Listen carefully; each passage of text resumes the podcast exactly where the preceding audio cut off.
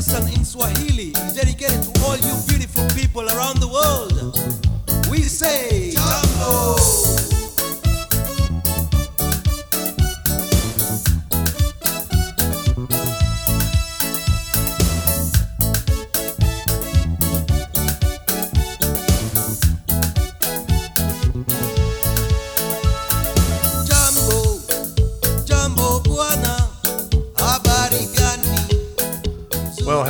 and greetings to the Global Mission Podcast. My name is Richard Lewis, your host, as we discuss the issues of worldwide missions and the task of the Great Commission. Today, I want to talk to you about why missionaries quit. It was a bit of a shock when Jim and Jolene, obviously not their real names, announced that they were leaving the field and going back home. This second career couple had been in one of my classes and completed a three month training program prior to being approved for overseas work.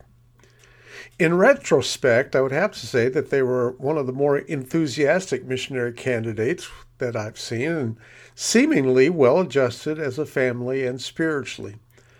But after spending a great deal of time raising support, committing to pre field training, they were on the field less than six months and calling it quits. As a part of the leadership in the organization, the question arose what did we miss? Before we get into the weeds of this discussion, I want to be clear on two things. First, the reality of missionaries quitting the work and returning home has been and always will be a part of missionary work. It started with John Mark leaving Paul and Barnabas on their first missionary journey, and it's the reality of overseas work today. Secondly, there is no one solution or one silver bullet that will prevent missionary attrition. Now let's dig in a bit deeper on why missionaries quit.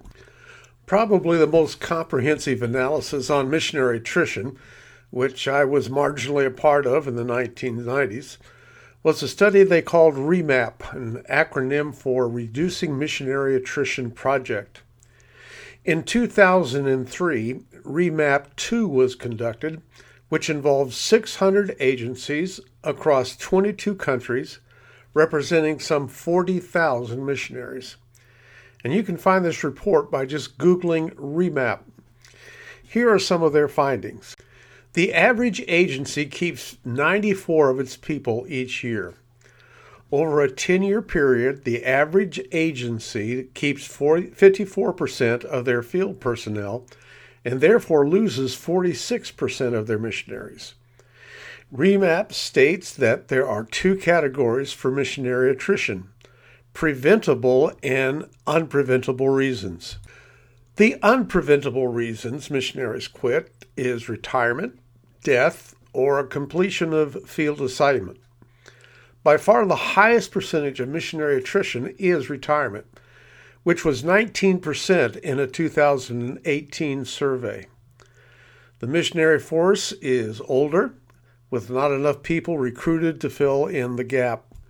Other reasons people leave the mission work was for health concerns, children's education, interpersonal conflicts, lack of financial support, family or marital issues, disagreements with leadership on the field as well as with the sending agency. Apart from retirement, national missionaries, or what they call the new sending countries like Korea, Brazil, Nigeria, India, were about the same as the old sending countries of Western Europe, Australia, and North America. One of the findings on missionary attrition is the importance of being sent out well. The average tenure of those working in high retention mission agencies, that is, those mission organizations that do it well, was about 17 years. Mission agencies, usually having less than 50 people on the field, their missionaries' tenure or length on the field is only about seven years. This is a very telling finding. Over the years, I've met people on the field who were there without any sending agency or who belonged to a small mission organization which provided nothing for the missionary except a financial or legal avenue to be overseas. I could give you several examples, but one will sum it up. There was a guy I met in the States many years ago who started what we would call a mom and pop mission agency. He told those who joined his 501c3 tax exempted organization that he would manage their donations, which came in for their ministry, but they were not to expect anything else from that mission organization. If they had a problem on the field, like sickness or family problems or field issues, they were on their own. In the past few years, I've noticed that some local pastors and churches in the U.S. have decided they could be more effective in their global outreach themselves without the encumbering structure of a mission agency. Statistically, those sending churches and small agencies are part of the reason for high missionary attrition. Now, I must admit, I sometimes have a love hate relationship with mission organizations. For a few that I'm familiar with, their budget, which is dependent on between 10 to 25 percent of the missionary's income, is deeply concerning. Why a mission organization with less than 200 fielded personnel must have an operation budget over $1 million is beyond my understanding. Another reason some missionaries don't want to be a part of a large agency is because they want autonomy.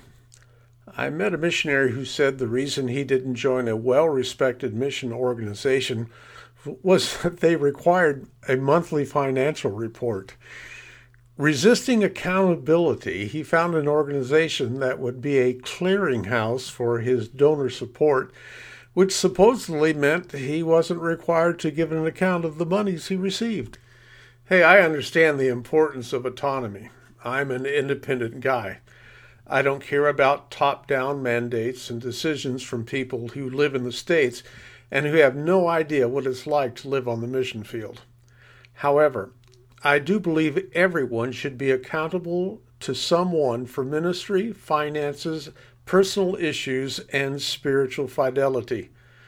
For me, my board members keep me accountable, and so should it be for every missionary. And now, then, here are the top seven recommendations from REMAP in decreasing missionary attrition. Number one, greater importance on screening. Having just a desire or feel called to missions is not enough. A missionary, whether they are single or married, should be properly vetted before being approved to serve overseas. This screening is the responsibility primarily of the local sending church. Is the family going out spiritually and emotionally healthy? If the family has marital problems or the missionary has a personality where they are constantly in conflict with others, if their children are a mess or they are financially irresponsible in the States, moving 10,000 miles to another location is not going to solve their problems.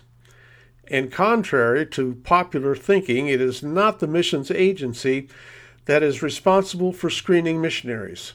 Yes, the mission agency does have a role, but it is the work of the local church, God's instrument for the Great Commission, that should be at the forefront of global missions and sending out missionaries.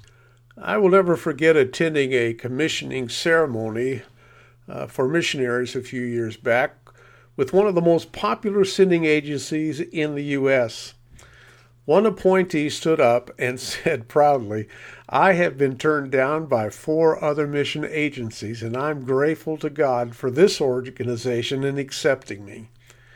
Well, shame on that organization, and shame on the local church for encouraging him to go cross culturally. Though that organization recruits well, their HR leader confessed to me one time we have as many people going out the back door as we have coming through the front door. The preventable reasons people leave the field can be dramatically reduced if there is better screening. Another way to reduce preventable missionary attrition is through REMAP's second recommendation pre field training. Through pre field training, all the issues of family, personality, and equipping for cross cultural matters are addressed. As I stated in an earlier podcast, pre field missionary training is almost non existent among a majority of mission agencies. For those few training opportunities that are out there, much of it is focused on matters that are affective, meaning issues of feeling, moods, or attitudes. Obviously, these are important matters, and evaluation, psychology testing, and spiritual counseling should be a part of every pre field training. There is, however, precious little on effective training, meaning helping people not just to survive on the mission field, but to thrive in their work and ministry. The lack of job satisfaction was another reason Remap found for people quitting the work. You can have a healthy marriage and family and still not accomplish anything for Christ on the field. It's true I'm biased, but I believe a lot of underlying issues of family and interpersonal conflict is exasperated because people cannot cope with the dynamics of culture shock or even culture fatigue. But no matter the focus, pre field training can stem the tide of people leaving the field. Number three on recommendations from the research is good communication practices. Communication with the sending church, mission agency, and field leadership is important. You know, there really isn't any excuse, especially in this age of technology with Zoom, Skype, and FaceTime, for a missionary to be so isolated that they should have a crisis, personally or in ministry, without someone knowing it. It's more than sending out a survey with general questions. It's more than someone writing asking, What prayer requests do you have this month? Good communication is building a relationship with people. On the missionary side, there is no reason why we shouldn't be making our needs known, especially to those partners that are closest to us. Find that person on the field, in one of your supporting churches or just a close friend in the States, but find someone you can talk to candidly about everything that is going on in your life. The fourth recommendation seems like it should be higher in the list, and that is greater emphasis on prayer. This matter of prayer and the importance of it could be a podcast in itself. Prayer, while vitally important, is also one area most of us fall short in doing. Well, at least it is for me. Praying for missionaries is, again, in having a personal relationship with people. The more I know about someone, the more sensitive I am in how to pray for them. Let me give you a personal example. Last September, I was with my daughter and family in Senegal. Aaron, my son in law, must travel 60 kilometers every day to his work on one of the most dangerous two lane highways I've ever seen. As a family, they live in a neighborhood which is primarily among squatters, and there's just constant noise. My grandchildren are homeschooled, which, along with the heat, is draining for both the teacher, which is my daughter, and my grandkids. There are other matters they must deal with daily, such as uh, the missionary team that they work with and the Muslims in the country. My daily prayer is not simply, Dear Lord, bless my family, but is uh, a detailed petition for their safety, endurance working and living in a harsh environment, and specific issues that come up in their life. I am indeed grateful for those who ask me regularly for prayer requests.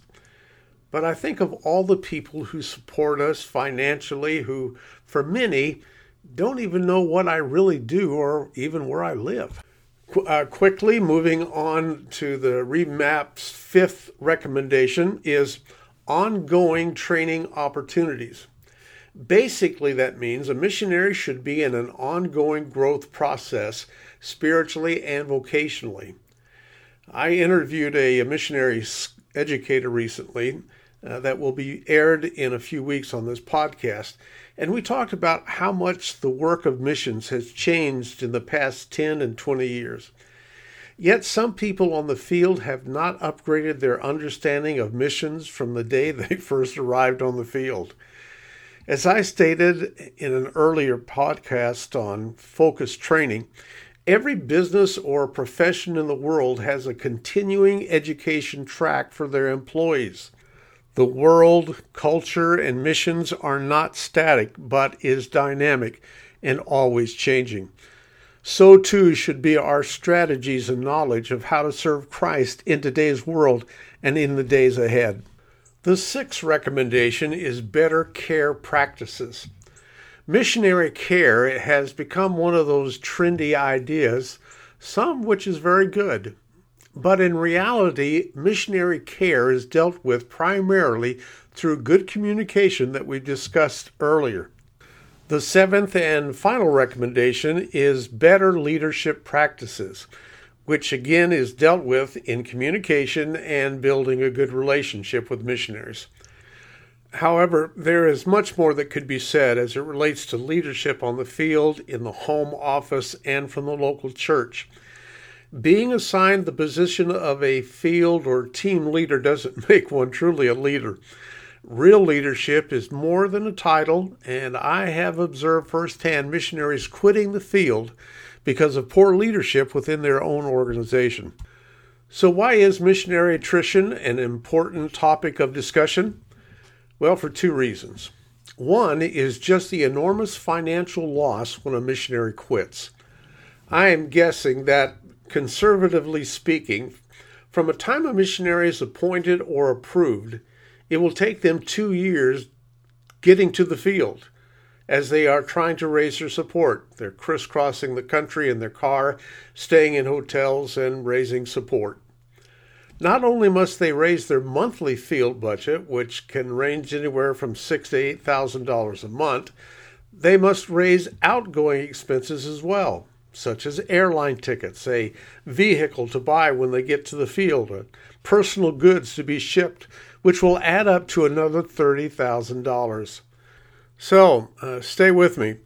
From the time they are appointed as missionaries to spending four years on the field if they make it that long, there's an investment in that missionary family between 250,000 to a half a million dollars. The missionary couple I mentioned in the beginning of this podcast, who remained on the field less than six months, in mission dollars was probably close to or more than $100,000 in investment lost. While financially missionary attrition is and should be a concern, the other side of missionaries coming off the field are the people themselves. Disillusionment, sense of failure, fractured relationship within the family, colleagues on the field, and donors who prayed and supported them financially for years. When John Mark quit, it caused a deep division between Paul and Barnabas. It was one of the sad chapters in the early missionary movement. When the missionary quits, it is indeed a sad day for the cause of Christ on many levels, and is something all of us should be concerned about. If you have questions or comments about this or any other subject, please write and let me know. Next time, uh, we'll have an interview with a colleague working in the Middle East, and I think you'll find it very interesting. Further questions about our work can be found on our website, lewis-training.com. Until next time, press on toward the goal and calling that God has given you. No problem. Hakuna matata. Hakuna matata means there's that's our emblem. No problem.